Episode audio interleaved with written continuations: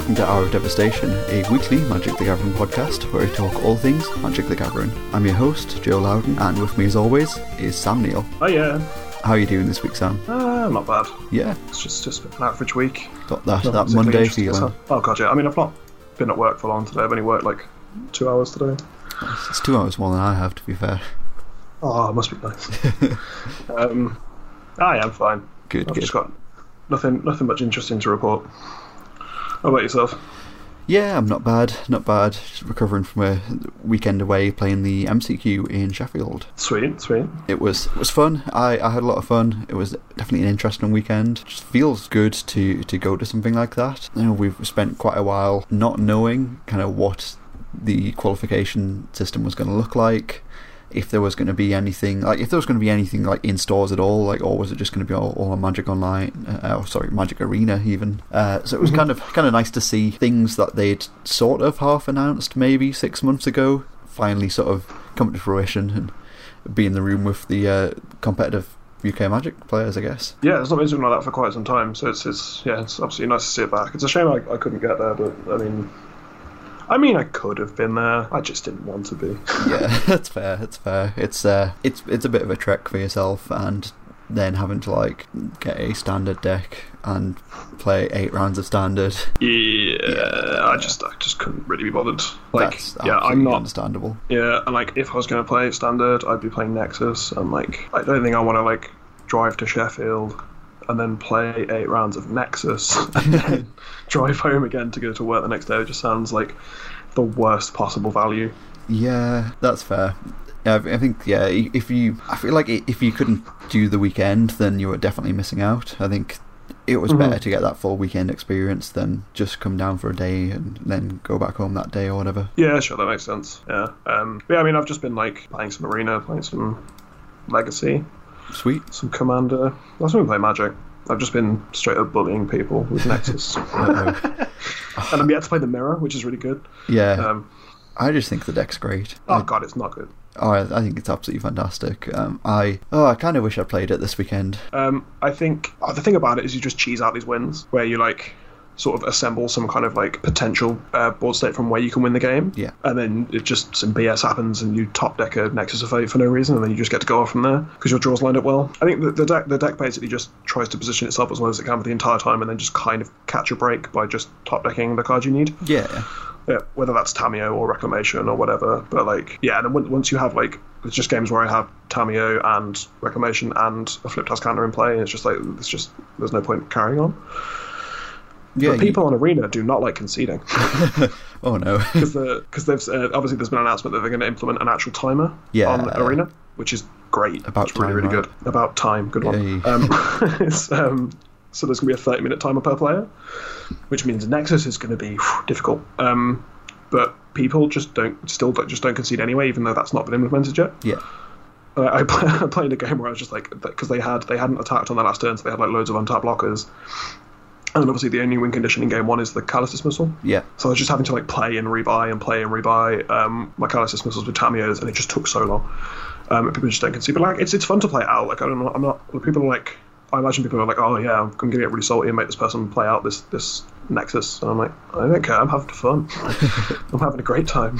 I'm having a, a great time with five cards in my library, just spinning them all around the entire time. Yeah, I, I guess the so the the experience. I think one thing I've learned myself, definitely from this weekend, is that the experience of like playing a deck on Magic Online or especially on Magic Arena is vastly different to to playing it in paper. Like you have so many moving parts and like a lot more to think about as far as just like the the dexterity of it, like doing this at you know the right time and announcing triggers and drawing things and seeing that your opponent has an you know, remembering when your opponent has a Narset in play that you can only draw one card per turn and there were so many like judge calls over the weekend for like you know every single planeswalker that has a static ability had a judge call at some point over the weekend uh, some of them had many many multiples Oh yeah, people remembering their triggers like a chump. yeah I just get my, I just go on the stack automatically. Um, I mean that that still happens on Arena. Like people still try and um, thought erase me when I have a Tamiyo in play. yeah, Like, of that's course. fun. But at least, at least the at least the card kind of like lights up red, or like shows you that you can't do something or can, or can do something. Whereas like yeah. so many games it was like oh, I'll cast this. You can't cast this. Judge. oh my god. yeah, sure. I mean, it often helps to read the card. yeah, Reading cards often explains cards. that is that is true. But when you've got like so many other things to think about, sometimes there's, there's just like you'll read the card and then forget about it instantly. Uh, I, mean, didn't sure. didn't have any any misplays myself this weekend, but I had sure, quite a few. Max. Yeah, I did. uh, quite Not a a few. single got- misplay. No, no. Well, Guaranteed. I think there might have been there might have been like a suboptimal play at one point in a game that I probably wasn't going to win anyway. But as far as like trying to cast things into people's planeswalkers, that didn't happen. Um, I had an opponent who was on mono red, um, who had a Tibalt out, who kept trying to give me life when I was ab- absorbing his spells, which was quite so it's funny. that. So it's that card. It's yeah, that, yeah. So it was his card. So obviously your opponents can't gain life. So he'd cast a spell, I'd absorb it, and he'd go, oh, and then you gain three. And I go, nope, Tibalt. okay, nothing. God, were they trying to like? Were they trying to game you, or were they? no, I just, gen- I, I, ju- I just think it's so strange. Like I feel like it's it's something that would be so obvious on a creature or an enchantment or, or even like an artifact, like anything but a planeswalker, because we haven't had planeswalkers with static abilities, and Mm-hmm. the planeswalkers feel like very different things now that they have these static abilities. It, I think it's it's just quite difficult to to grok, I guess, really. Yeah, I suppose like they they have been difficult to, to try and like sort of remember and, and play properly around, but uh, it's not hard. If you're the kind of person that forgets those things, maybe you're not the kind of person that wins MCQs. Yeah. Um, I don't know. Like, yeah, it sounds like a fun weekend. It was, yeah. It, I think all in all, all it, it was definitely good. Um, I played a whole variety of decks. I think that's one thing I really enjoyed about it. Like you weren't just guaranteed to play like the same deck over and over. Um, Sure. The the metagame seemed really diverse. Like you could just pretty much play like any of I don't know, like six to eight top decks in standard at the moment, and you you probably stood a good chance if you knew knew how to play the deck. Um, I I think in the end my deck choice was incorrect, and if I could go back and do it again with enough time, I would have played Esper. I think definitely. Yep. But I I still had fun. I still had a lot of fun. Hmm I mean, here you were last week talking about how great your deck choice was and, and how all these one offs and two offs were really good. It, when the time of recording it absolutely was, and then a couple of days later, I just started to lose quite a few games, or there was just just things like like the Nexus deck, like the my deck doesn't have anything that can beat Nexus in it, like at all. Um, I mean, especially not game one. Like game one's just a completely dead game. Um, Yeah. Which I mean, I only played against Nexus once all weekend, so that didn't come up. But then um, Esper Hero, Esper Hero is just a real problem for my deck. Um, I think that's that's possibly the deck I would have played. I think um, if I'd if I hadn't left it till the last minute to to get my deck together, I think I probably would have played either Esper Hero or maybe Fblthp and Friends or Lost Boys as. I'm uh, as I'm calling the deck. Lost boys. Yeah, because. Fblthp is obviously lost and plays some plays some Planeswalkers, right?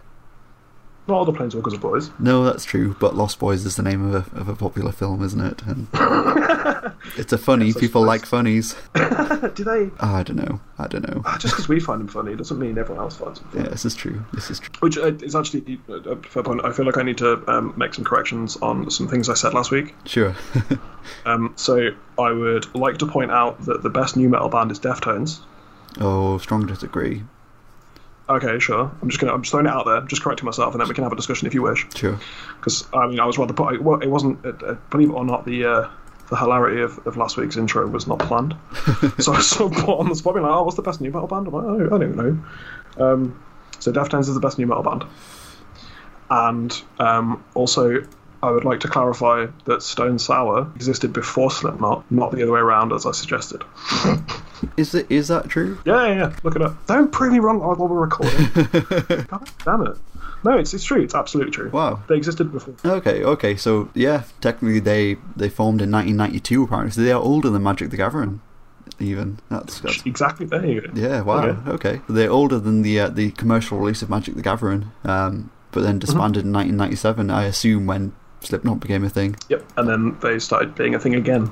Yeah. Okay. Whereas when they started being a thing again, I assume that was when they just started being a thing. But no, I was wrong. so I just wanted to, to the more you know, eh? The more you know. it's incredibly important. It's incredibly important that we're um, honest and, and truthful on this podcast. Yeah, I guess we're, So, we're uh, new uh, metal uh, historian podcast now, right? Our, our integrity was on the line, Joe. I don't want to mess about. Sure, sure. Um, yeah, Deftones are the, the best nu metal band, and, Yeah. and I feel um, I feel I, I was wrong to say it was Linkin Park last week, and I just wanted to you know up. I still think it probably is Linkin Park um, or Slipknot.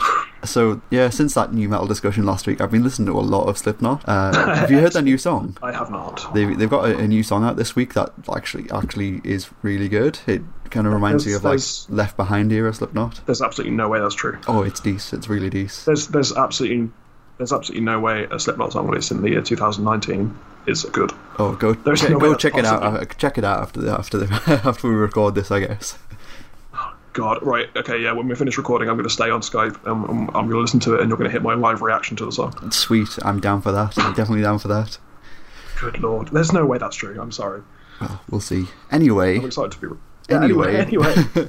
back to Magic. Uh, Oh, yeah, one other thing that happened this week was the, the Magic Online Championships, uh, or Mm-hmm. the MOCS, uh, the finals of the MOCS. Um, Mhm. I didn't actually watch any of it because I was stuck in the back of a car uh, on my way back from Sheffield while the finals was taking place. But Sure. the really cool thing that we did get during that was some, some spoilers for the exciting upcoming new set, Modern Horizons. Oof, there's a lot to talk about. Yeah. I know you've got some feelings about the uh, the topic, so I guess do you want to go off? Oh, I've, oh my god, always, always. Um, so, uh, oh god, like there's there's no way my takes are ever good. I I have some I have some feelings, right? So I guess we just want to talk about the big ones, right? That we've seen. I don't want to. I guess like, so. I guess, I guess do we want to sort of give the preamble about the uh, the leak that happened? I guess that's the that's a smart way to go in. I don't want to just spend 15 minutes talking about why Fireball is probably playable. Yeah. Um, which it which it is, which it is. oh, I, I agree. I agree. Um, yeah. So on Friday, I believe Yes, I think Friday, so. Friday evening, morning. Friday morning. Was it Friday morning? I thought it was Friday evening. I thought it was F and M. Oh, it might have been actually. Yeah, yeah, it was. Yeah, because it was. We were talking about it on the way down, and that was Saturday morning. So yes, it was. Yeah, Friday evening. Yeah, I believe I believe I was in the pub after F and M. Um, uh, yeah, we got uh, a picture was started to be spread spread around Twitter, which was a picture of um, a- uh, apparent promos from Modern Horizons. Yeah. uh, both in Spanish, um, which at this point seems to be where most of the leaks come from. Either a Spanish or Italian store. I don't want to make like wild, sleeping, sweeping claims, but Yeah, it it does seem to be the the, the same the same store, or at least from the same same distributor where these uh, these promos are, are coming from. um, yeah, those cards were um, a card that looked like Astral Slide, but it has cycling Yeah. for two and a white. And when you cycle it, you can exile target creature, um, which is Astral Drift. Yeah, I believe obviously this is a card that hasn't actually been spoiled yet, um, but we've got some some rough translations, and Astral Drift does appear, appear to be the name. Uh, yeah, Astral Drift. It, it, form, it functions very similarly similarly to Astral Slide, but it has cycling itself. It's like a strictly battle one. Um, and then the other card is uh, Flusterstorm, Yes. which has now been actually officially spoiled through Wizards. Um, so that's sort of fine. Um, but I mean, yeah, there was the whole there was a whole thing with the leaks. Like, like leaks are bad, right? Oh yeah. That's sort of just the overwhelming opinion is that, especially in sets like this, where like Wizards at the moment have been with every set.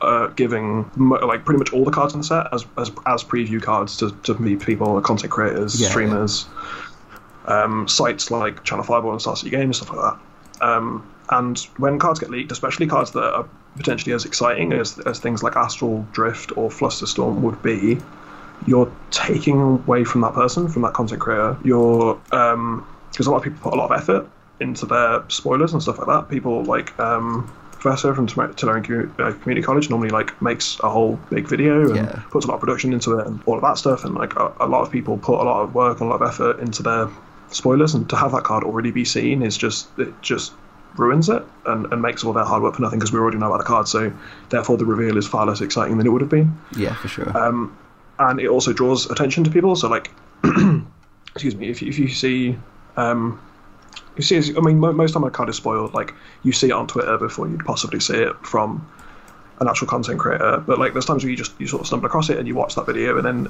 that, that someone's put up, or you, or you, see a post from someone, or like someone's gets retweeted with a spoiler in it, and then you go and check out that person, and then they get more traffic, and they potentially get a wider audience and stuff like that. Like, it, it's good. It's good for people because it, it increases their exposure, right? Yeah to, to officially preview a Magic card from a new set, especially one potentially as exciting as the ones we're, we're seeing from Modern Horizons currently. Yeah, sure. Um, and it's just really crap. Like to have these cards just leaked, and I mean, especially like sort of secretly leaked. Yeah. Not not being like, oh, this is me, this is my site, or this is my YouTube channel, or this is my stream, and I've leaked these cards because we sort of know how WotC handled leaks at this point. Um, but like, they're not doing it for any any sort of gain particularly. It doesn't seem like they're they're like doing it to um, for any purpose other than just to leak cards. Um, and it only it only serves to just sort of screw over this, these content creators and these people that would preview cards. Yeah, that, that's sure. that's all that that's all that does at that point. Like. Um, and I mean, sure. In cases of cards like Flusterstorm, it um, there was there was a time where, well, it spiked the price, right? Yeah, it did. Yeah, yeah. Um, I think the the big one I've 300%. seen as well from this is obviously we'll cover the cards um, after this. Really, Lava Dart. So Lava Dart is a card that's in the set. Uh, Mm-hmm. If you look at the original, I think it's I believe it's Judgment um, foils of Lava Dart. You cannot Oh, get them currently because they were bought out within like within seconds of the card being revealed. Yeah, and that's one of the things, right? Um, But I mean, that happens with previews, and that's sort of what happens, and that's why I'm constantly refreshing Twitter with a set like this, being like, okay, if there's something, if something stupid happens, I want to be on, I want to be on it, right?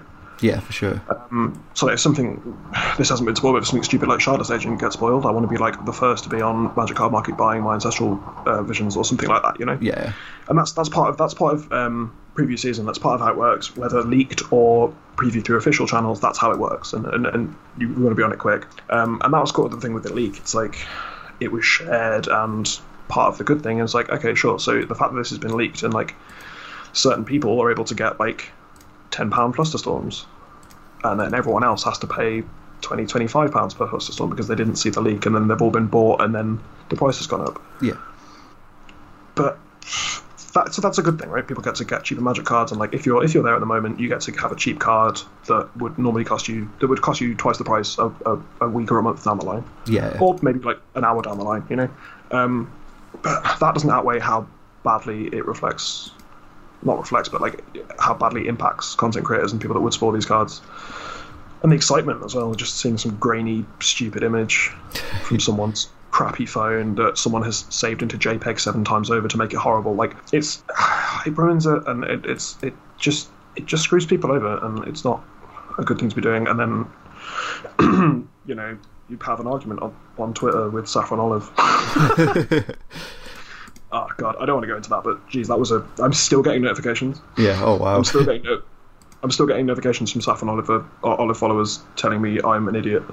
Why do you, Wait, why alright, do you hate Saffron Olive, Sam? Why do you hate I Saffron. Olive? I, I like Saffron Olive. I enjoy his content. I, I think he is um, a good asset to the game and has done a lot of great things.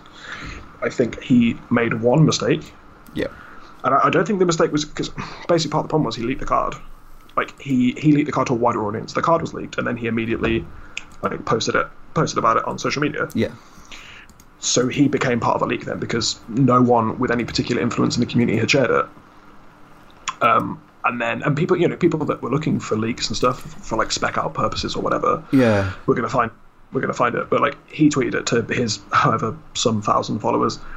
It's, Um, it's just a it's just a strange thing, right? Because like obviously these these leaks happen, and we all see them. Like everybody sees them, and everybody talks about them. But like, it's the second that was spoiled, it was in you know it would have been everyone's everyone's DMs on like Twitter, Facebook, whatever. It would have been everywhere. People would have been talking about it, but then Yeah. nobody's kind of acknowledging it publicly, but everybody knows about it. So it's it's really strange, like how these things are handled. I think. Yeah, it's a very strange thing, but like uh, roughly 20 minutes after it was leaked, Saffron Olive posted about it, and Yeah. like I don't particularly begrudge him for that specifically. Yeah.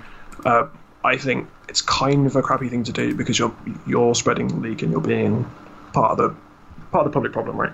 Yeah, for sure. But I can understand it being like you want to. His his his point was basically I want to let people know that they can get Flusterstorm in these like 15 minutes for um, half the price than it's going to be Yeah. by the end of the evening, um, and and that's fine, and I. I, I I agree with that to a certain extent, and that all happened, and then and then people started having a go at him and, and discussing the thing that I've, I've just talked about, like being bad for content creators and like having it, like all of these things and, and having negative impacts for the magic community in general. So that happened, and then and then he um, the, the the following morning made a sarcastic tweet about it, and then I was like, oh, this this doesn't seem like a good idea.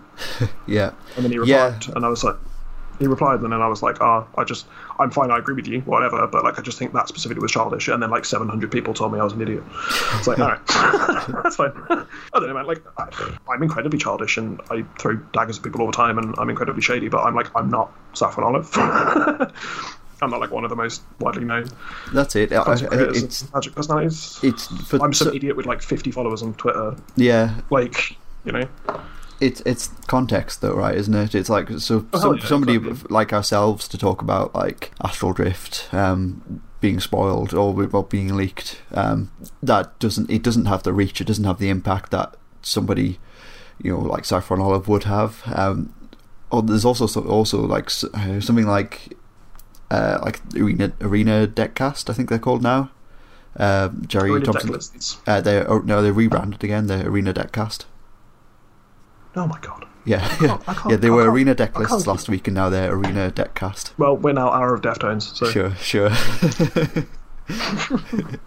uh, yeah, so someone like them talking about the, the cards that were spoiled. So I know, I know they did that for uh, for War of the Spark uh, when the Planeswalkers were uh, were leaked uh, on like the full Mhm. sheet. Um, I know they did talk about a lot of the cards then. Um, their their content is specifically about uh, you know competitive magic and you want to have access to as much information as possible, and that's speci- their content is specifically for you know getting you that information and helping you sort of pass that information in the most efficient way possible.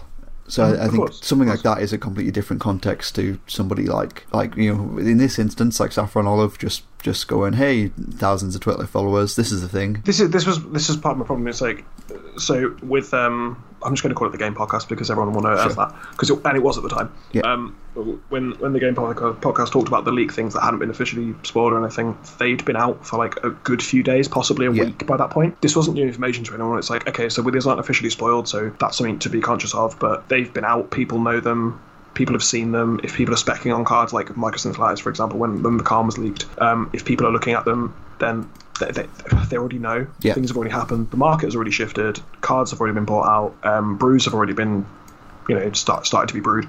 Um, these things, and therefore, like at that point, like it doesn't really make a difference. It's like they're, they're not official spoilers, but it's like us talking about it now, right? Like yeah it's because by the time this podcast comes out, it will be five days since that initially happened, and everyone that is remotely invested in Magic already knows. So it's not like I'm like I feel like I'm not ruining it for anyone. Yeah, um, for sure. But to, to tweet something out to your a lot of followers like 20 minutes 20 minutes after it's been leaked is kind. I don't know.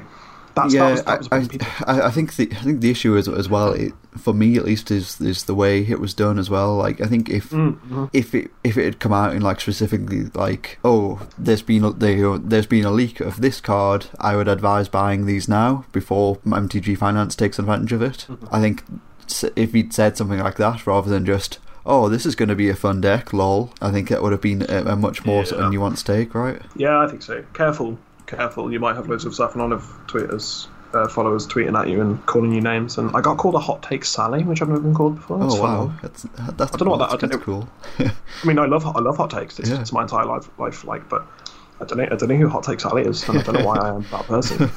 Um, I mean, I'll take it. Yeah, sure. like, uh, sure. Um, yeah, and then just like, oh, you just being, you just. Uh, I was like, I didn't realize Saffron Olive had these like sort of um, fanatical followers, and it was like, I just thought he was like a nice guy who made magic content, but turns out a bunch of weird people follow him.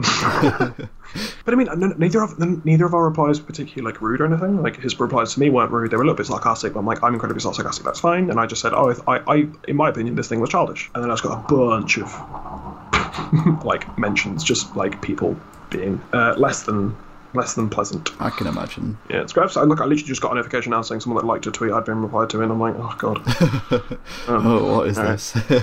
it's it's it's absurd. yeah. Um, but yeah, that's just like uh, leaks are bad. Like leaks leaks are not good. They Yeah, they for sure. Do not they they serve nothing other than to like ruin something very exciting for content creators, and something that that, that could increase their their reach and their audience. Um, and I know if like with, like if some act of God we got um, a spoiler card to preview and then it just got randomly leaked by some random Spanish store, like I'd be incredibly upset. Yeah, me too. I think definitely. So you know. That's that's my sort of little little thing on, on, on leaks, I guess. Yeah, I, I I think uh, I I definitely agree with you. Um, it, it's just it's just kind of strange, like how you, you do have this like like almost like elephant in the room. Like everybody everybody knows about it. Everybody's talking about it to each other privately, but no one's acknowledging it publicly, or it's it's it's like it's not looked. You know, it's not looked down upon to talk about it privately, but it is publicly. So I, yeah, I don't know. It's it's just odd. It's it's it's odd. Um, I think I know. I just wish they didn't happen. Like I, I I feel like it would. I feel like it should be fairly easy to find. You know, whoever's you know at least like which, find which stores are, are leaking them out to the public, or like maybe handle the way you're providing promotional material differently like send it out with the send it out to distributors and then send that get the distributors to send it out with the product as opposed to sending it out yourselves maybe because it always arrives Yeah. before the product does Yeah, yeah, I know. I've, I've yeah, I've seen cards for sets um, at my LGS that are like a month before the actual release. And stuff Yeah. like that. Um, all, all cards that were officially previewed and everything. They weren't just like showing Oh, me yeah. cards that I shouldn't have seen. obviously, um, yeah, it's just there's a way to get around it, and it's just it's annoying. Like. It's it's these partic- these last two have been particularly bad because like War of the Spark had some like has, has obviously had some really sweet cards in it that um, were really exciting to preview and like the fact that like Nicol Bolas got leaked just like geez that's Yeah. so like so bad and then like, uh, like this set's incredibly exciting and one of them has happens to have an incredibly large impact on the format on the modern format and like that's just kind of like if it's just it's someone who just like spoiled I don't know like wing shards but like all right okay sure. This this card that is completely unplayable in every format and probably including limited. Sure. I Um, mean i probably still would have like lost my mind a bit because it says storm and they're printing a set in 2019 which has storm reprints. Okay sure. Um, that's cool. Savage swipe yeah. which is one green for a sorcery. Entire creature gets target creature you control gets plus two plus two until end of turn. If its power is two, then it fights another target creature you don't control. If they spoil that, yeah that is a, card I- that does not excite me in, in the slightest exactly. You know what I mean? Like this just happened to be Flusterstorm. I'm like, oh, okay. but anyway, um, do you want to move on to actually talking about Modern Horizons? I guess so, yeah. There's some stuff to talk about. Yeah, I I think this set, from what we've seen so far, I I really like this set. We haven't really seen that much of it. I think it's going to be an absolutely fantastic limited environment. Everything just looks sweet and cool and exciting, and there's all of these kind of throwbacks to like old cards or old themes and a lot of things where we're seeing mechanics or or just kind of like card just strange card designs that you you probably wouldn't see anywhere else right Um, in order to create a sense of drama and to encourage some kind of debate, I'm going to disagree with you and say it's terrible and I'm not excited at all. no That's not remotely true. That's not remotely true. Um, I just think you know this. Maybe maybe listening to podcasts, people are just like, oh yeah, I agree. All the time is maybe boring, so I'm trying to mix it up. sure Um, sure And I'm going to tell you, Flus- Flusterstorm is terrible. Uh, no, yeah, it's, a very very exciting set. It's, it's really cool. Like as soon as we found out that it was meant to be, it was like originally slated as like Time Spiral Two yeah um, and it's like a love letter to that block. Um, I got really excited, and you can. I mean, we've only had what, thirteen cards ish, 14, 15, Uh, whatever. 30, 31 currently. Okay, so Oh, uh, Roughly double well, what I 33, uh, 33 currently. oh god, no, yeah, I haven't. Ref- I haven't refreshed uh, Mythic Spoiler. Um, yeah, oh yeah, we have. Um, so. You can already see like what's going on, right? You can see how, how they've designed this and, and where their influences are, and the, the callbacks are really sweet. And there's cards that you certainly wouldn't see in standard sets. Yeah, um, sure. And there are mechanics that they haven't done for ages, or like just ways ways cards are written. And yeah, it's it's, it's certainly very cool, and it's it's very exciting. Um, I don't think any of the cards are particularly noteworthy yet in terms of the current state of modern. And I think that is where we actually disagree. So I'm going to create some drama there. Sure, okay. So I mean, yeah. So I guess we're going to want to cover like a couple of big ones. Um, so Flusterstorm, which we've already sort of spoken about, I guess we Yes. should sort of cover that as in terms of playability. Um, I think this is one we uh, we kind of called.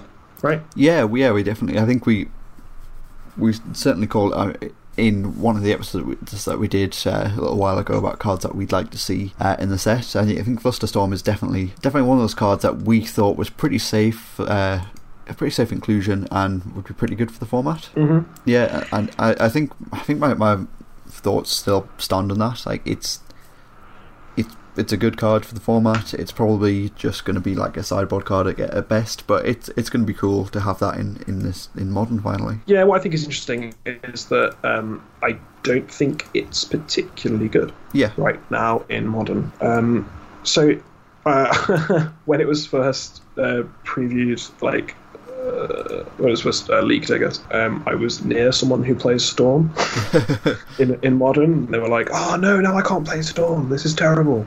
I'm like, "All right," but Storm hasn't been good for many months. yeah, agreed. Um, Flusterstorm, I'm going to make another hot take as I did last week because I'm a hot take Sally. Um, gee, I have no idea what that means. They also did that SpongeBob typing thing, you know, you go lowercase cap, uppercase, lowercase, uppercase. Oh, I love that. Yeah, great. They quoted me doing that. I was like, oh, this is great. Um, anyway, so um, I don't think Flusterstorm is particularly useful in the sideboard in general. Um, it doesn't have the applications that something like it, it, it does in a format like Legacy. Yeah, for sure. where where the storm deck is more prevalent. There are multiple different builds of the storm deck, Yeah, and it also has some like it, it has some corner cases where like there are several spells in the second allows you to win counter wars and stuff and being efficient and everything like that. But I don't think this is p- much better than spell pierce. yeah. I, I because think, being able to I think you're right. Mo- I think Yeah. you're right. Like mo- most of the time, it's not going to have an impact. But you know, if if you do, if your if your local meta has storm has a storm player or multiple storm players, then it's probably going to be great to pack one or two in your sideboard.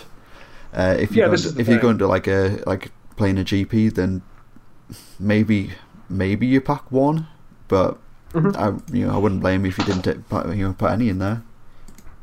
yeah, it's just it's about efficiency, right? And, and there aren't many times in modern where there are a lot of spells in the stack. Yeah, that you need that you that um or many of spells have been cast in a turn particularly or whether there's a payoff so like these storm players are complaining I'm like this isn't good because if you put this on your sideboard you're basically dedicating a sideboard slot to storm Yeah. because this doesn't interact with the other like this does very little against Arclight Phoenix for example so like sure a lot of spells are cast in one turn but what are you countering that really gets them yeah, for sure. like I guess you're carrying the Manamorphose and there's, there's stuff like that. Like okay, maybe maybe they can't cast their third spell in the chain or whatever. So like sure, um, but like corner cases like that seem very very medium and like taking up a sideboard slot when in a, in a format as diverse as modern seems kind of bad. Um, so if you're taking up a sideboard slot to dedicate to Storm, it's just like that's just bad because Storm isn't particularly good. So you're just losing a sideboard slot essentially, and that's what I think Flusterstorm comes down to is a sideboard card against Storm currently. And obviously this set is going to change um, the modern a lot. But things like spell pierce, like you get to like snag a turn three Karn out of Tron, Yeah, yeah. And it, you know stuff like that, and you get to counter Jace the Mind Sculptor or um, a Teferi or, or like some, something like that, or like um, things that aren't just instances sorceries. And I think in modern, like cards function differently in modern as they do in Legacy. Like there are some cards that are really good in modern that aren't good in Legacy. There are some cards that are really good in Legacy that aren't good in modern. Um, and it's the context of the format. So I think Storm is like maybe I could be wrong, and like maybe there's some there's some decks that I'm think, forgetting about, or like some cards that I'm forgetting about that this is like really good against in modern specifically. I, I think it's just Storm specifically that it, it's good against um, because you know the the other decks that would care about having their spells countered or like like control like sure like maybe you, you maybe you would bring it in against the control mirror match but now we've got Dovin's veto like that doesn't matter Yeah. Also, the thing is with like control decks in modern is like their their counter spells aren't particularly efficient. yeah Stuff like Cryptic Command, and it's like okay, well, Spell Pierce normally handles that quite well because they don't have um, they often don't have two mana when they're casting a Cryptic Command. And like, what have they cast before that? What has been cast before that for Flusterstorm to reach three or four where they can't counter it? yeah yeah this is the thing. It's like so Flusterstorm is always a spell pierce, or not well, not always a spell pierce, but always counter target instant or sorcery spell unless they pay two, right? yeah That's always how the card reads. And then, but I mean, what's gonna what's gonna be cast that's gonna make it three that makes it that much better than spell pierce, where you can also just counter um, like a Jace or something like that, or um, a, a Wrath of God if they're playing that over Supreme Verdict for some reason because of Meddling Mage, I guess. Yeah. Um, stuff like that. Like, how is that that much better? Um, you know, um, to count like count like engineered explosives or Chalice or Ensnaring Bridge, or you know, there's a lot more in modern that's played that is more widely played that I think you want to be wary of. Yeah, agreed. Rather Definitely. just yeah, there's no efficiency because like if you're in Legacy, you're like forcing back and forth, and like then your Flusterstorm like has relevance because there's been lots of spells cast in a turn, so this like the storm count is like five. Whereas in modern, it's probably going to be like two or three. Yeah. Um, and sure, maybe if you have a storm player and you want to like ruin their day, just play some Flusterstorms in the modern sideboard. Um, yeah, and I'm gonna, I'm gonna need to pick some up. But I didn't listen to Saffron Olive, so I'm gonna, I'm gonna have to pay above the odds. Which, like, Um, e- even then, like, I don't think it's it's necessarily that bad. Like, I know we, we talked about it briefly before we recorded, but it was like when I when I was building like miracles and legacy Flusterstorms were like thirty quid each. Like they've they've been more expensive than they are now, and Absolutely, yeah. I, I don't quite think the um, the demand or will meet the, the price. Unfortunately, Yeah, I agree. I agree. I, I, I think this card's particularly good in modern. I think it's much better in Legacy than it is in modern. yeah, fully agreed. In the way, for example, that Duress is better in Legacy than it is in modern. Yeah, Like legally modern, but it's not particularly good in modern. Whereas like you know. Anyway, anyway. Um, do you want to talk about another card? Yeah, definitely. of course, so that's that's Flusterstorm. Um, so along with Flusterstorm, uh, another card which I thought was really cool that is a nice reprint we got was uh, Goblin Matron. Oh hell yeah! Yeah, two in a red for a Goblin. When Goblin Matron enters the battlefield, you may search your library for a Goblin card, reveal that card, put it in your hand, then shuffle your library. It's a one-one. This art is nice. Yeah, I like it a lot. Yeah, Spot Icing is like so good at goblins. Yeah, Um, there's also been another goblin that's been spoiled that he's also done, and it's just just don't, don't ever get anyone else to do goblins ever. I don't know. Kev Walker's pretty good at goblins too. Ah, no, the Jesper with like the spiky noses and the, the like I don't know, and his color palette's really nice. uh, the flavor text on, on this on Goblin Matron is also great. Yeah, Uh, a mother only a child would love.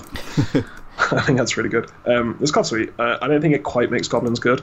Yeah. You probably like. Yeah, I mean, we, we, we were talking before we were recording, saying that it's probably like a two of in eight whack or something like that, right? Yeah, for sure. It's yeah, it, it's it's a tutor and eight whack, isn't it? It'll. I don't think tribal strategies are quite good enough yet, but you know maybe this set will get them there. Yeah, I think we need like a couple more goblins cards to make goblins playable in modern. I, th- I don't think Goblin Matron gets us all the way there. I think we need something like Goblin Lackey Yeah. or, or something something like really powerful like Rishadan Port, which makes it powerful in Legacy, and not even that powerful in Legacy. Yeah. Um, I think this card's really cool. I mean, it shoots for like Kiki-Jiki. That might be a thing. Oof, yeah. It's like it's a thing, right? Like, It's, you it's, don't def- definitely a thing. Yeah. Hmm. Um, so there's, there's there's those applications. That I'm not sure you want to play that kind of thing in your uh, in your creature deck. Something so specific. Yeah. Um, like a three mana card that only functions to get another card. Um, but yeah, like it's a very cool card. It's it's it's like I'm perfectly fine with being in modern. Yeah, definitely. I, I think like, I mean, what we've seen so far from the set is that it definitely has a it has a tribal theme. Um, Mm-hmm. Yeah. whether that's going to actually be anything outside of the limited format, I guess we'll see. Maybe um, maybe it'll make Merfolk actually good.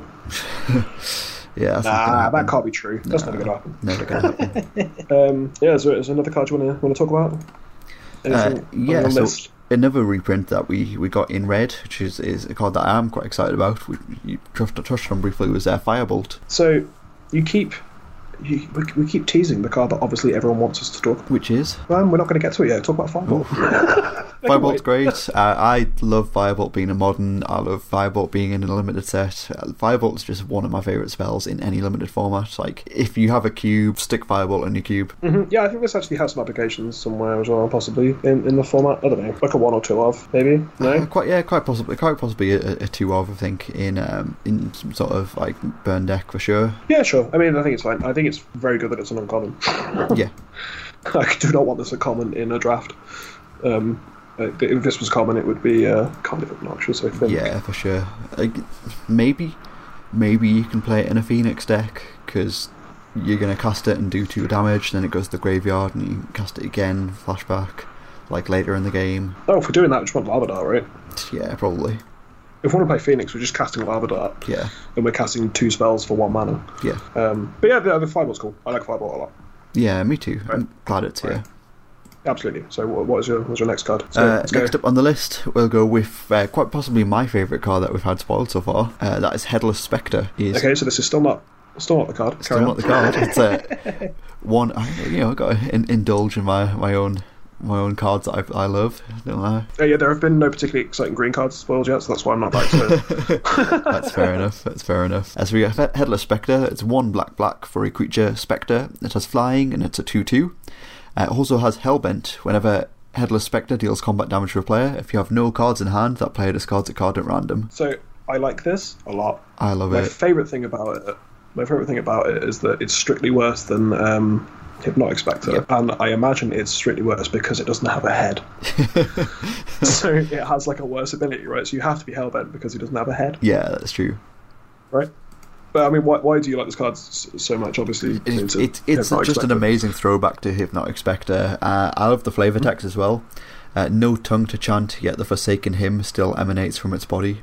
Obviously, a reference to Hymn to Tourach. Mhm. Yeah, It's it's, great. really sweet. It's great. I also It's- love it's the fact cool- that it's common, so maybe maybe this will see some play in Pauper. Oh yeah, especially after that announcement, we probably should have talked about. Yeah, we'll talk about I that don't care that much about Paul. yeah, this card's sweet. I'm, I'm, I'm a big fan. Um, yeah, maybe Yeah. it's playable somewhere uh, somewhere in Pauper, but like, hmm.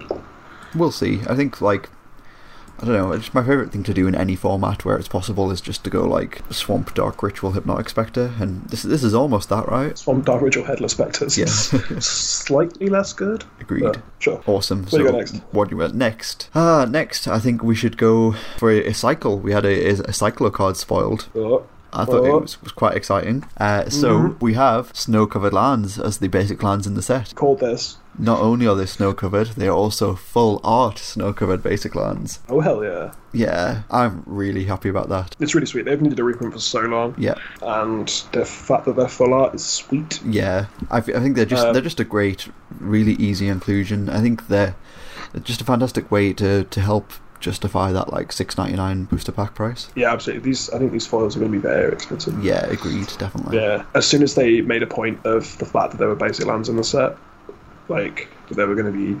249 cards out of 254 that were new to modern, and those five were the basic lands. Like they had to be special, right? Yeah, yeah, definitely. They had to be couldn't- they had to be either like full art or snowlands or both. Yeah, I was I was definitely on both because like Yeah, full art lands aren't that exciting that that, that exciting anymore Yeah, because we've, we've had them three times um, in standard sets. yeah, Um, so it had to be something kind of new, and like yeah, full art snows is like really nice. Um, big fan of this. Uh, it has some other implications as well. So like there are some cards that reference snow on them, yes. and I don't know. There's been some speculation that maybe we'll get some kind of dual land. Maybe, yeah. Somehow snow snow covered. Maybe like a shock land. Yeah, It's also a snow snow shocks, land, maybe. or like some kind of land like um, the battle lands, the uh, battle Zendikar land cycle Yeah, that like does that, but it's also a snow land, or like stuff like that. So I think that, that's got some very exciting implications. Next up, we've got uh, speak, sticking on the snow theme. I guess I guess we've got Ice Fang Coatl. That Oh, yeah. green blue for a snow creature. It's a snake. Uh, it's a one-one with flash and flying, and when it enters the battlefield, draw a card. Ice Fang Coatl has Death Touch as long as you control at least three other snow permanents. This card's terrible. Let's move. I I disagree. Yeah, I know. Yeah. so like th- clearly this is this is like a reference uh, slash sort of riff on on Baleful Strix. The the two color mana for a one one flyer enters the battlefield, draw a card, and then it has something else. In this case, it has flash. And sometimes has Death Touch. So obviously, Baleful Strix just has Death Touch all the time. Um, it's so I, I think you are right when it is just you know it's just a worse Baleful Strix Mhm. but I do think this this might see some play. I think you know maybe not just this card alone, but other cards in the set maybe, or maybe things we'll see further down the line might might be what enables some sort of like Sultai deck like finally. Um, I do not think that is true as it currently stands. I think this card is not particularly good. Um, I think the best thing about Baleful Strix is the fact that it has Death Touch, um, and it holds cards off, and that's why it's playable in Legacy. Is that it, you know, they can't just smash in with their big threat. Yeah. Um, or if they do, they trade for a one-one that's already already got new value and replaced itself. Um, this is just a chump blocker, and the fact that it has flash is nice, but it's not like Ambush Viper where it always has death touch. Like that's why Ambush Viper was like it's like kind of powerful that kind of effect is powerful because you can flash it in and then block and kill anything. Yeah, of course. Whereas on the like it's sort of base rate, right? It's just you flash it in and you block nothing. Like you block something and it just dies and like that feels like a bad tempo. Looks like it replaces itself, sure. So it gains you like know, an amount of life because they didn't actually hit you. Yeah. And you've replaced you replaced the card. But I think this is only very very powerful. This is only playable in modern, part like potentially if if it has death touch. Um, and I think, like I was saying earlier when we talked about the snowlands, I think if we have some kind of snow covered dual land, then this is very potentially a contender in some kind of Sultai deck or a Temur deck or something like that. Yeah, sure. Um, as as a Baleful Strix with Flash. So I think if you can like, but even then, even then, it has to be like turn three, right? But you're doing this, you're not casting it on turn two for value.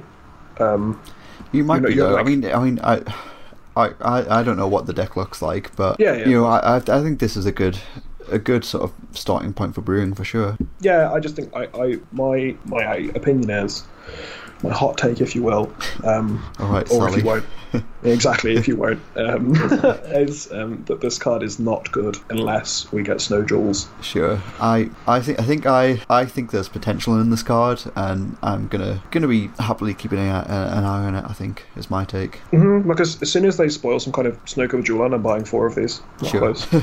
fair, fair But enough. until but until then, like I just don't think it's good enough. And like you- you're obviously like in a for like modern, like there's no way you're just playing basic lands in order to you know in a way in a in order to enable this. Like it's just not good enough. Um, the art's goddamn awesome though. yeah, yeah, the art's fantastic. Yeah, I, j- S- sweet flying ice snake. like again, I, I think this is just another one of those cards that like I'm really happy that this card exists, and I'm glad that you know they are they're they're really trying something different with this set. I like it a lot. Oh, yeah, it's. It- It's really cool. Like you can see how it calls back and like coatl, right? Is Yeah. How we're saying it isn't a creature type. Well, not creature type, but like a name of a creature we've seen for a very long time. Yeah, Um, yeah, like obviously snow is something we haven't seen for a long time. This kind of effect isn't something we've seen for a very long time. Like it's just it's very cool. Um, yeah, I like it's, it's very very cool. I just think in terms of implications for constructed magic, I don't think it's that good. I think it's actually bad until we have. Um, we had this discussion before we started recording. We should record it. It's just twenty minutes of me telling you that this is bad and you telling me this is good.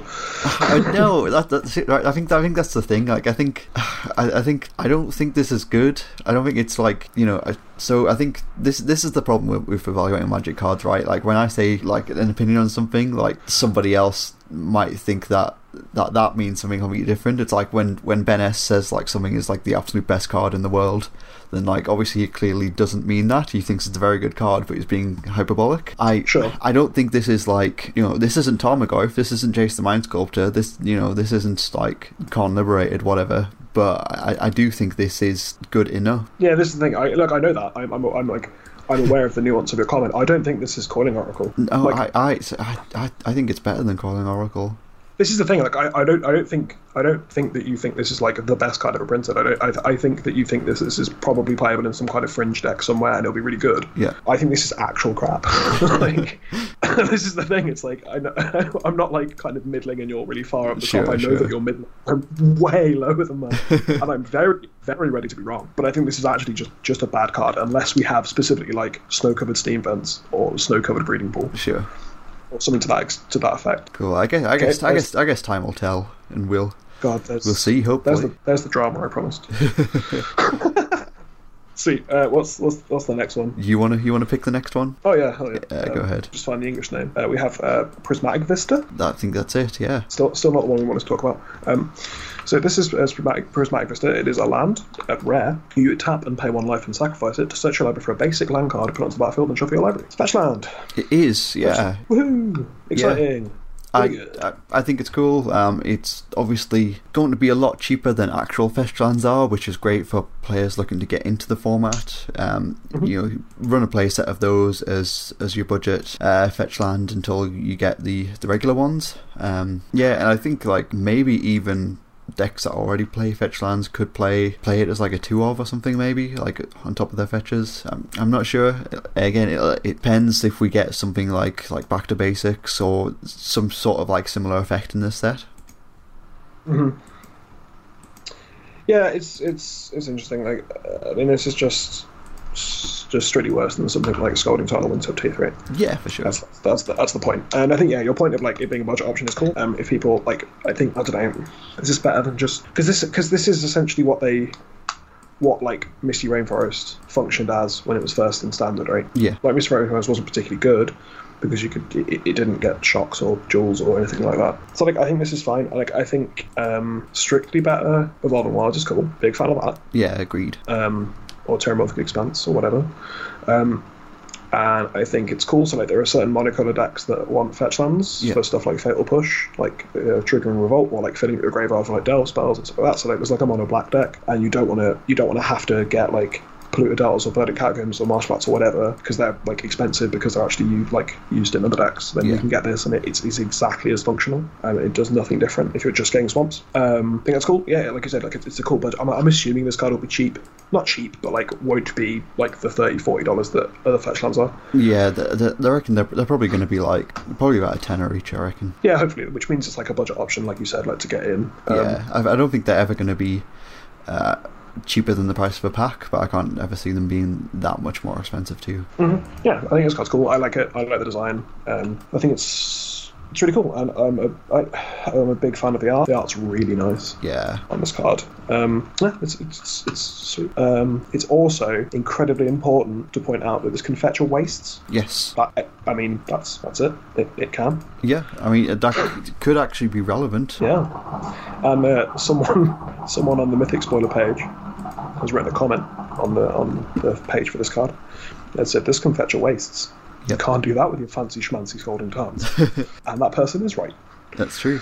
That's true. And I am always, from now on, going to refer to scalding tarns as fancy schmancy scolding scalding tarns, which is hard to say. Right, you're going to pick our next card. Let's Cool. go. Come on. come Next on. up, we've got a lovely old reprint of uh, Fact Oh, or Fiction. Which card? Sorry, I was talking over you. Fact or Fiction. Oh god, yeah, sure. It's uh, three and a blue for an instant. Reveal the top five cards of your library. An opponent separates those cards into two pile, put one pile in your hand and the other into your graveyard. Every choice is a joy, says the flavor text. Nice. Um, this card's really good. I love this card. It's one of my favorite cards ever. Um, it's not playable in modern right now. Yeah, All my draw spells are not good. no, I, Um, I don't think it's particularly good. I mean, as a card, I love the card. Uh, again, like if, if you own a cube, put a copy of Fact or Fiction in. It's great. It's fantastic. But Mhm. yeah, if you're tapping out to cast a Fact or Fiction, yeah, you're not going to win that game. I don't know. You never know. So then there's some kind of free counter spell. Um, yeah, I think this card's like this card's great. It's it's uh, historically very very powerful. I think this is a very powerful card that probably like certainly has uh, the chops to be potentially powerful in modern. I just don't think the way the metagame currently looks that you want to be doing something like this where you're just casting a four mana draw spell. Yeah. Um, yeah, I think it's a sweet addition. I like it a lot. I think control decks potentially play it. I think um, I like the Wilderness Reclamation deck that's still kind of like kicking around. Definitely plays this card. Um, it's just a sweet card advantage engine. Um, or like card selection or like whatever. Um, I think it's really sweet.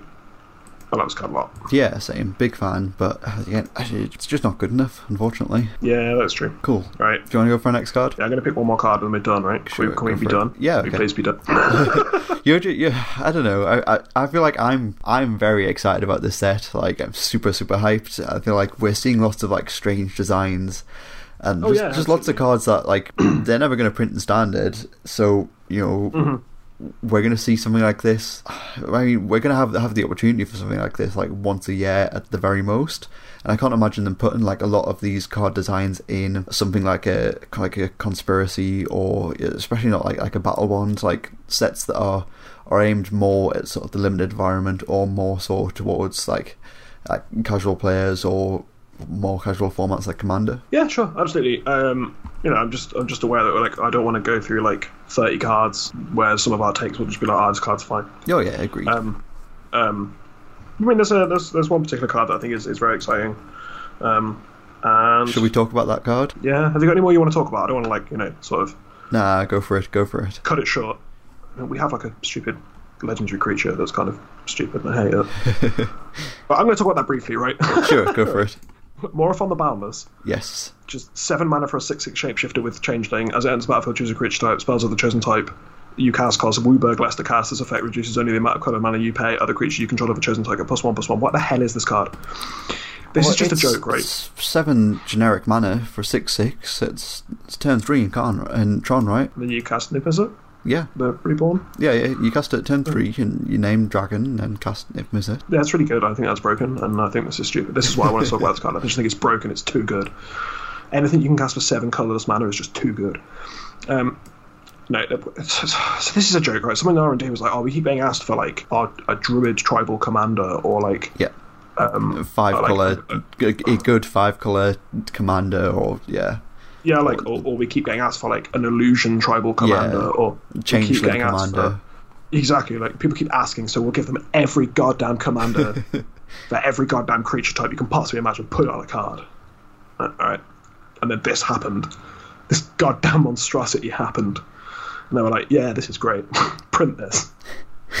I don't know. This is just uh, it's kind of a cop out. I don't like this card. If you're building this because you want to build like if you like we want this because you want to build like stupid random ass tribal deck and you don't have a legendary creature that, for that tribe, so like um, I don't know what tribes don't have uh, like dogs, right? You want Eggs. to build dog tribal. Eggs. Eggs. You want to build egg tribal. I always want to build egg tribal. um, yeah, um, yeah, exactly. If you want to build tribal eggs, just playing like random commander in that color because um, right. So well, you want to build an egg commander deck, right? And most of the good eggs, please don't check this, are in Temur, right? In Temur. Sure. So you're playing uh, Surrak Dragonclaw because it's a good card in Temur, Yeah. and you have to play a legendary creature, right? So you're playing that, and it has nothing to do with eggs. Sarkhan hates eggs, right? Not his favorite food. Sure. So you're just playing that because it's a card in your in in, in the colours that are the, have the best egg cards. yeah, I keep saying the word egg and keep a straight face. Um, you want to build the best egg deck, and the, the best egg cards are in Temur. So you play a good Temur commander. Maybe you play Animar. You play Yeah. some kind of good card, right? But it doesn't actually have any synergy with your deck. It doesn't care about eggs. It, it doesn't. You've ruined this podcast. It doesn't care about eggs. it doesn't care about it. doesn't. Why couldn't you have said like something else, like sheep? That'd be less funny. Because egg is the best creature type. My favourite thing about Core Set 2019 was the fact that they made egg a creature type officially, so you can you can you can name egg when you, you play your Cavern of Souls. Or a Morophon the Boundless. You can name egg. Yeah. Oh, we should do at some point. We should uh, in a future episode. We should come up with the best two combinations of creature types. Oh yeah. My personal favorite at the moment is Whale Citizen. That's quite good. I mean, egg advisor is probably quite good as well, exactly. or like yeah. Beeble So- egg. People egg. Right, so you're playing Surrak Dragonclaw. Yep. I hope that's the right one. It's the Temur one, right? I don't care. Yeah, it is. Um, um, because there's the bit. But if you play Morophon, it always has, regardless of your tribe, generically good. You know what I said? I'm going to talk about this card briefly. yeah. Jesus Christ, that was like an hour ago. Um, so this this card has generically good effects. So like it makes your cards cheaper, and it gives them plus one plus one, which is like just a good tribal effect. So like Yeah, if for you're playing red, like you're playing werewolves, for example, because we don't actually have a good werewolf commander. This is just generically good for werewolves because they all cost red, red, uh, red or green less, and they will get plus one plus one, so that's fine. That's sort of a cop out. Like, right? Just like, oh, this is generically good for Ogre. Like, even if you're playing elves, like, this is still an okay elf commander Yeah. because they all cost a green less, and you can play stuff like Bloodbraid Elf or, um, you know, cards that are like tribes that have cards like one or two cards in a, in one color, but the commanders are normally prohibitively like mono green or whatever. Then this allows you to play five colors and have like a generally good effect in the command zone. Yeah. I hate it. like I hate that design. I think the art's amazing. Oh yeah, the art is fantastic. I've already made a meme out of this card's face.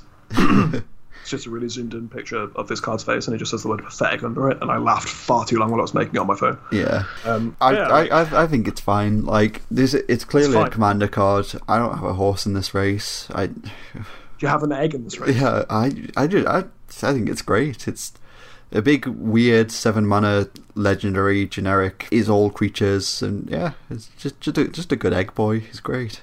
Big fan. Uh, it's eggs, right? Yeah. Um, no, I think this card's called like. He's, I, I, I, in fact, I would say he's excellent. Oh, we're done. We're goddamn done. We're talking about pattern negation, uh, force of negation. We're moving on. Awesome, cool. so next up, uh, next up, we come to a, a good card. Uh, possibly, probably. I don't know. This one's hard to evaluate, right? So it's Force of Negation. It is one blue blue for an instant. Uh, if it's not your turn, you may exile a blue card from your hand rather than pay the spell's mana cost.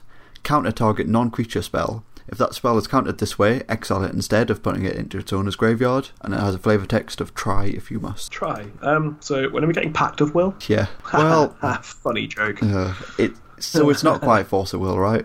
yeah, uh, by quite a considerable margin, it is not Force of Will.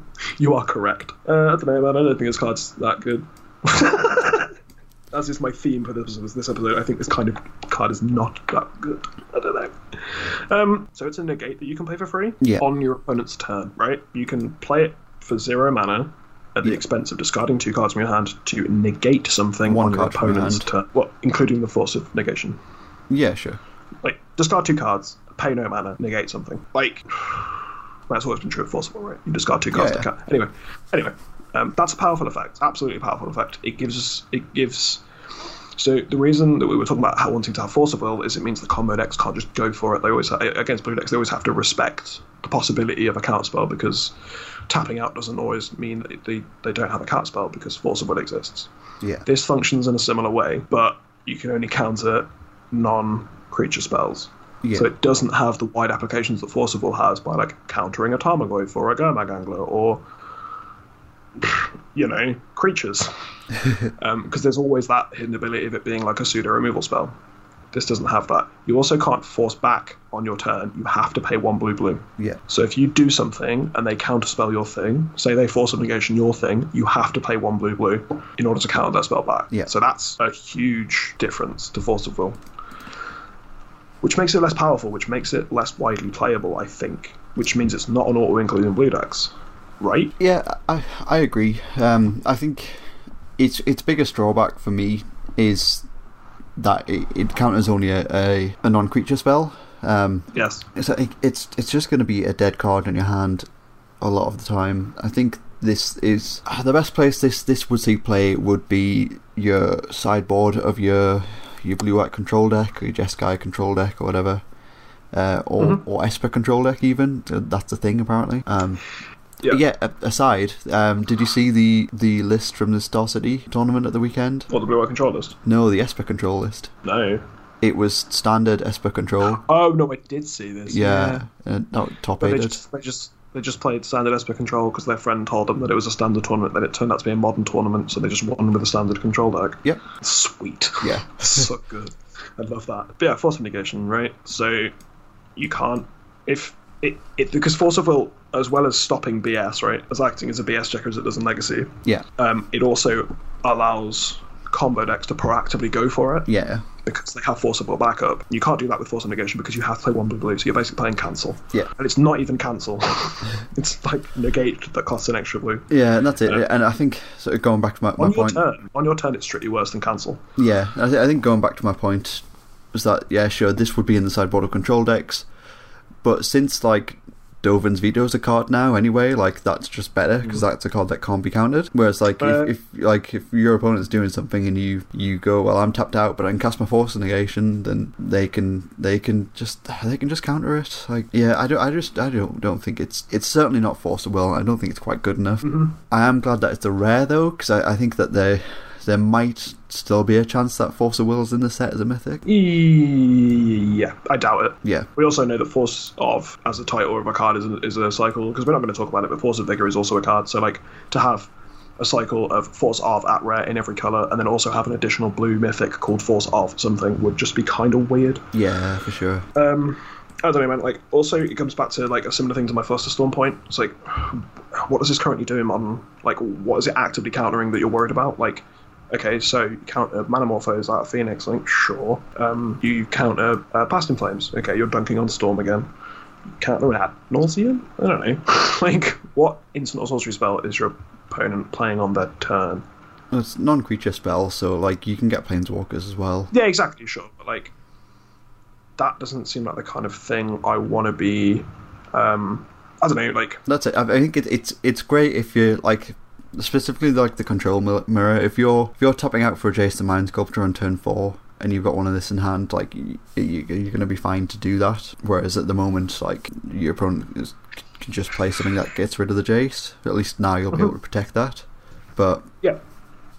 even then, it's it's it's just it's probably not good enough, right? This is my this is my gut feeling is this card isn't good enough. It's probably okay in the sideboard, like you said. Like, I don't think you want this because there's so many. There's going to be so many times you just rots in your hand. Like, it has to be. And it's weird, right? Because we're, we're in a meta at the moment with modern where you're just main decking surgical extractions, which is meant to be a very narrow sideboard card. Yeah. So maybe we have a time where this is just playable and it's just good enough for main deck play. But I don't know. Maybe I'm just wrong. Maybe there's some things again. Maybe there's some things we're forgetting about where this is actually very very useful and um, you know means that we should play it in the main deck. But I think we've, I think we've we've just never seen a deck. uh, Sorry, I think we've never seen a set like this before, and I think that's why it's it's it's a lot more difficult to evaluate these cards in in terms of a format that's as diverse as, as modern is, uh, with as many deck choices, uh, with as many sort of really powerful strategies, um, and then just just this, this influx of like new cards and different cards. I think Mhm. I think it makes it particularly difficult, but I, I think once once we have the full set revealed in a couple of weeks' time, we we should. I think we'll have a bit a better sort of grip on how modern's going to look as a format going forward. yeah, certainly. Um, yeah, it's interesting. It's it's it's very hard to you know sort of pass these spoilers when Yeah, for sure. we don't know how they're going to affect things. Maybe there's like a really sick goblin deck that needs to be banned. Yeah, maybe. You don't know. Maybe We'll there's like a sick Morophon Tron deck. How many egg cards are legal in modern? One. uh, there's there's a couple. Dingus Egg modern legal? No, I don't think so. No. Uh, maybe it will be. maybe it will be by the end of the spoiler. Sure, sure.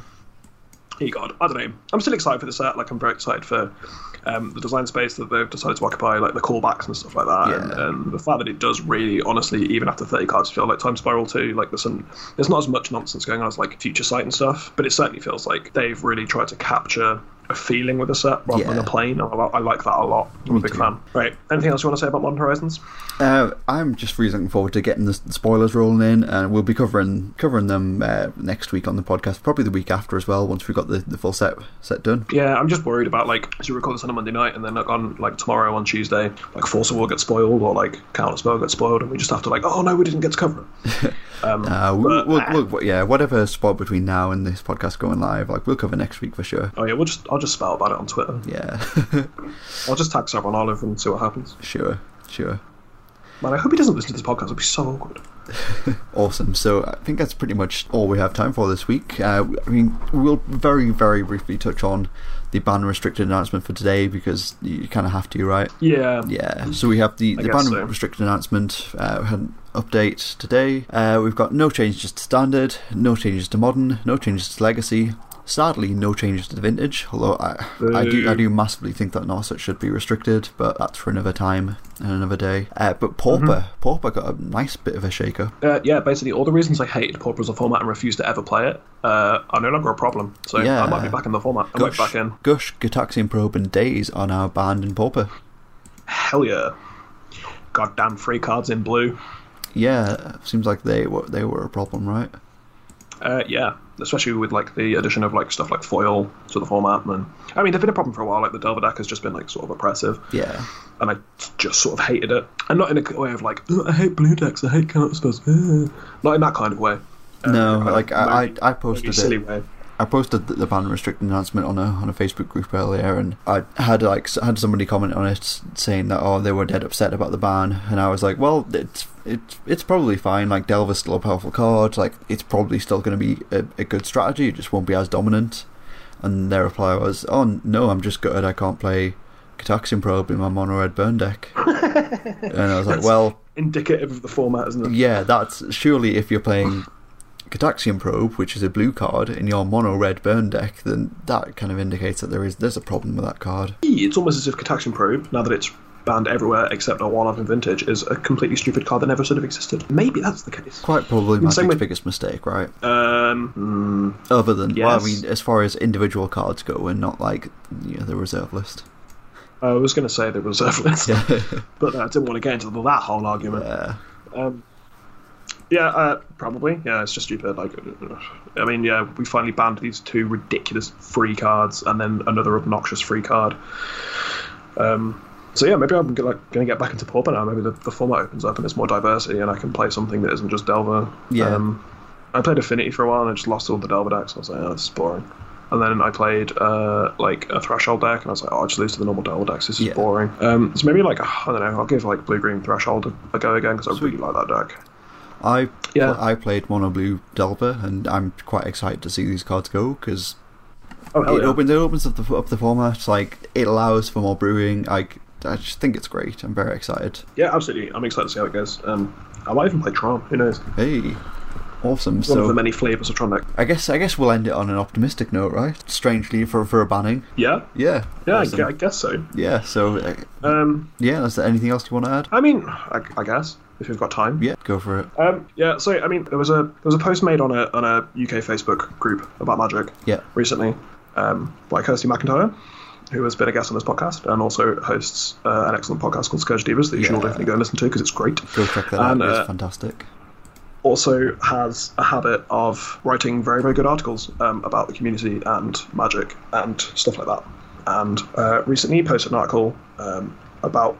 I'm going to actually read the title verbatim because I don't want to like mess this up. Um, if you'll give me a moment. Yeah, has written, uh, recently written an article called "Why We Still Have to Talk About Women in Magic." Right, that, that word "still" is very important. It's a, it's a topic that's been addressed many, many times, um, and unfortunately still needs to be addressed.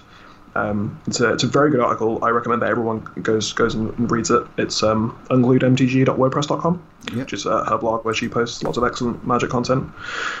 Um, and it's just talking about you know how people feel in, in local game stores and just, just how women are treated, the, the presence in, of women in magic, and the fact that there used to not be any women in magic and now it's getting better, but still the um, the number of women playing magic and, and playing at high level events is still very low. Um, and it's it's all factual, based on Kirsty's experience as a woman playing magic, um, and other women's experiences playing magic, and all of these things that are very very very you know provable and, and ev- evidential.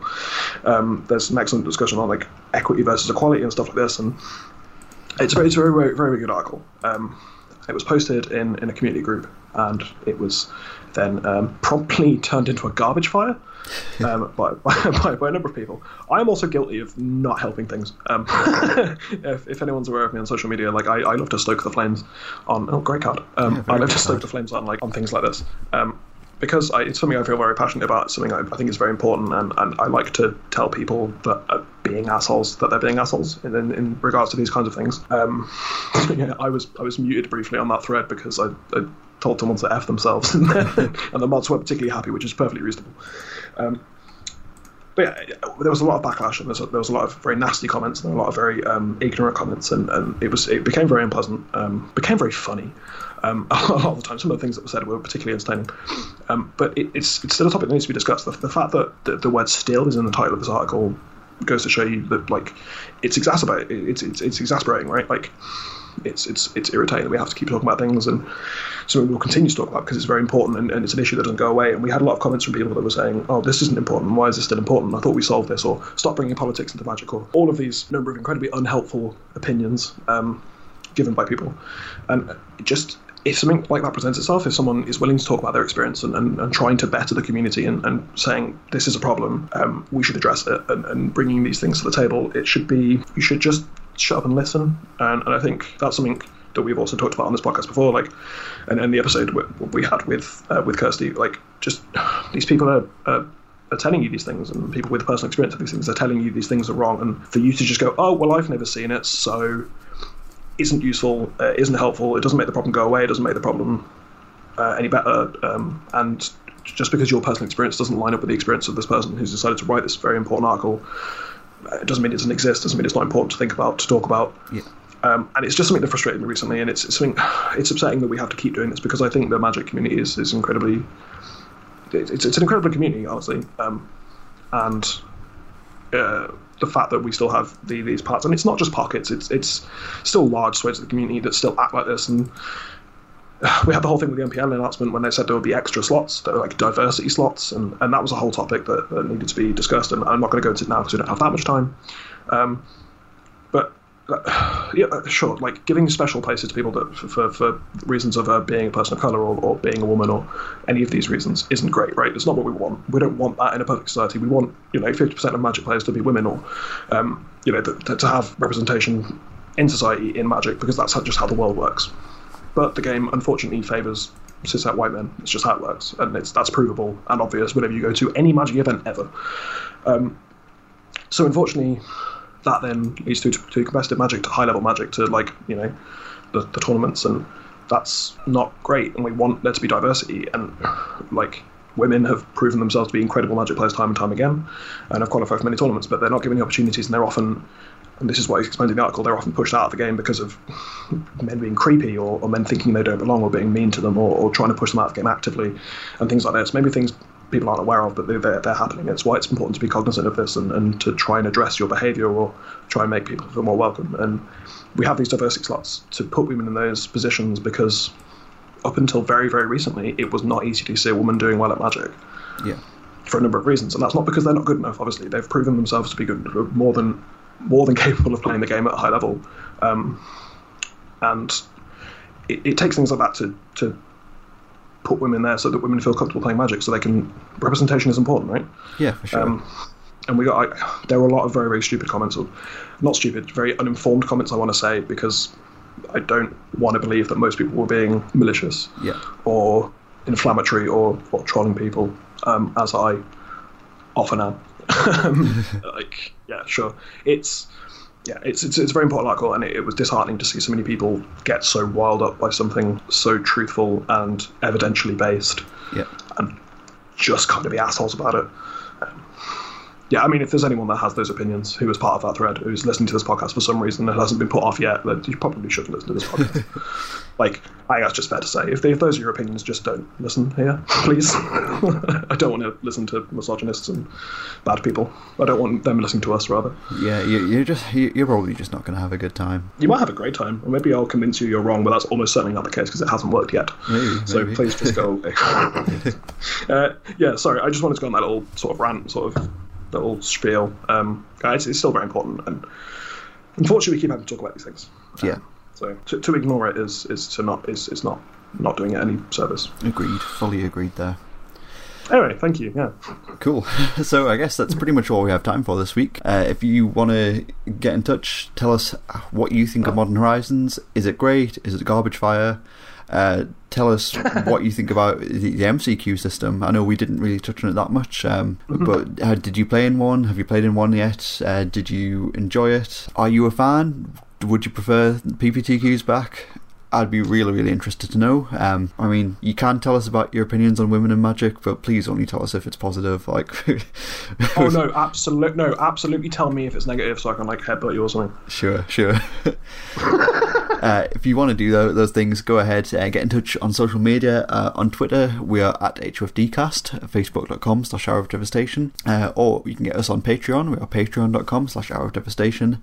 If you feel like you've taken anything from this at all and want to give back, uh, start from as little as $1 per month. It's roughly 20 25 cents per episode. Uh, or you can get us on our own personal social media. I am at Peach Garden Oath on Twitter, that is Oath with an F. Or on Facebook, you can find me as Joe Loudon. I'm in pretty much any of the magic groups. I'm sure you'll see me there. Yep, you can find me on Twitter at snail69.